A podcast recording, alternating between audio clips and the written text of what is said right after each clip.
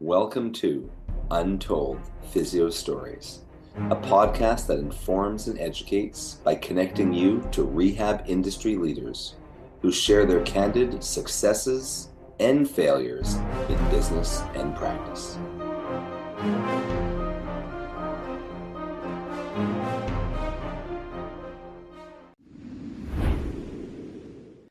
Welcome back to another awesome episode of Untold Physio Stories. I'm one of your hosts, Dr. E, with the Eclectic Approach, Modern Manual Therapy, Edge Mobility System, and UpDoc Media, and my co-host, Dr. Andrew Rothschild, physical therapist with the Eclectic Approach, Modern Patient Education.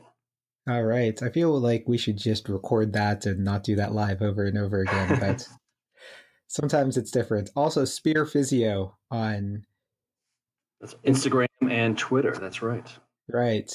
So this was a it's an unusual story for me. And if you guys have been following me since I started the manualtherapist.com a long time ago, and I initially came out with a tool that eventually became the Edge tool, but it was the first called the Fasciolator. It was called Did you know that? I did not know that. Right. Yeah, it was it was called the Fasciolator because back when I was very biomechanically trained and in, that mindset, I I actually developed the tool to save my hands because my hands hurt so much from not only being a rock climber but literally beating on my patients day after day after day. Um, I used to tell my patient, I used to tell my students that if you didn't bruise someone by the end of the week, you're not being aggressive enough. And the problem was is that I, I got results. So it was it was called the fasciolator because I said it was a it was a it was sent back from the future to destroy your tight fascia. Oh wow! Yeah, and luckily, um, Tim Flynn of Evidence in Motion, who wanted to um, start promoting it at some point, said that you know I can't in good conscience or professionally use or promote a tool called the fasciolator, so I think you should name it something else. So that's how the Edge tool was born.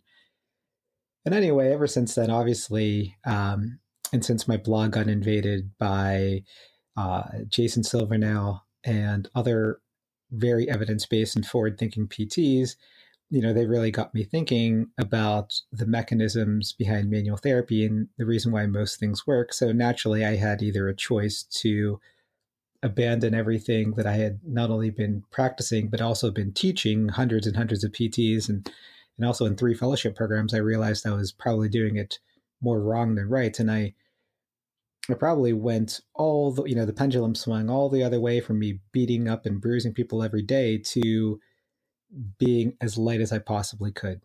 And it absolutely worked for me on the majority of cases. And I think there are very few people that I've had to ever scrape, at least when I'm doing ISTM or tissue work, I've never had to do anything harder than what I say is uh, a happy dog licking you or an angry cat licking you, like someone said at one of my courses. So uh, this really um, otherwise healthy, maybe mid twenties softball player came in, and she had uh, gotten hit with. Um, I think another player slid into her hamstring. Um, so she had a decent amount of bruising at first, and that eventually kind of went away, a soreness, but otherwise she had some hamstring soreness and some hamstring weakness. After strengthening it and kind of getting it back to normal, I, you know, I was basically doing a lot of just very light ISTM. I was explaining her that we're changing the perception of stretch. I was trying to improve her active straight leg raise, but she really didn't have any tightness. There was no scar tissue. I never really needed to do anything heavier than my super light scraping. Her range of motion overall had improved, and um, but her function had improved. She wasn't really able to get back to softball. Uh, I don't really think. Uh, I think this is also before tendinopathy was such a hot topic. This may have been like maybe eight or nine years ago, um, and uh, so I didn't really think of doing a lot of eccentric loading strategies at the time, uh, because that possibly may have helped but after about two three weeks, you know, she's maybe 50% better in all activities except for working out and softball. So, about again, three weeks into it, I see her kind of discussing with my students, and they're kind of like whispering. And I was like, "Hey, what's going on here? Like, you guys talking about me?" And uh, basically, they said they were talking about you. And it was almost like a, a an intervention. So my student was talking with the patient. He's like, you know, let, me let me talk to Erson here. So he pulls me aside. The patient's lying on a table, or maybe she's warming up on a bike or something like that. And he's like, hey, you know, I've been talking, and it's not that she doesn't believe you, but she feels like you know she's plateaued and she's wondering if you could just go a little bit harder or actually a lot harder than you you know can i mean she she really bought into the the neurophysiologic effects and she she kind of gave it a try but she's wondering because she's had success in the past can you just be very aggressive with the edge tools so uh, I said, okay, yeah, sure. I mean, I don't really think it will work. And I also told the patient, I was like, you know, if light doesn't work, considering, you know, it takes thousands of pounds of force to form even this the the the most superficial layer of fascia, and that's only temporary to begin with. I don't really think this is going to work, but I I am willing to give it a try because we did do it my way. So I start off like kind of light. I progress my depth, and she's like, "You can go harder. You can go harder." So I'm pretty much treating it as hard as I used to uh, probably sweating. It's a larger area, right? The whole hamstring. I'm using the largest surface area the edge tool, like the biggest concavity. I maybe instead of doing one to two minutes of light ISTM, probably did five to 10 minutes, just like I did uh, years before, back when I used to beat on people. She was pretty sore. Um, and I didn't hear for her from her for about two weeks. I think at that point we may have been following up every one or two weeks. So I didn't really know what happened. Then all of a sudden, um, she emails me and I think she tags me or my student on Facebook said she went to a wedding. She's played softball since then. She's completely pain free. But two weeks later, she was still bruised. Like even at the wedding, people were asking her what was happening because it was in the summer and her leg was exposed. Her entire hamstring was black and blue, but uh, she was 100% pain free after that. I mean, other than recovering from the the, the bruising. oh wow!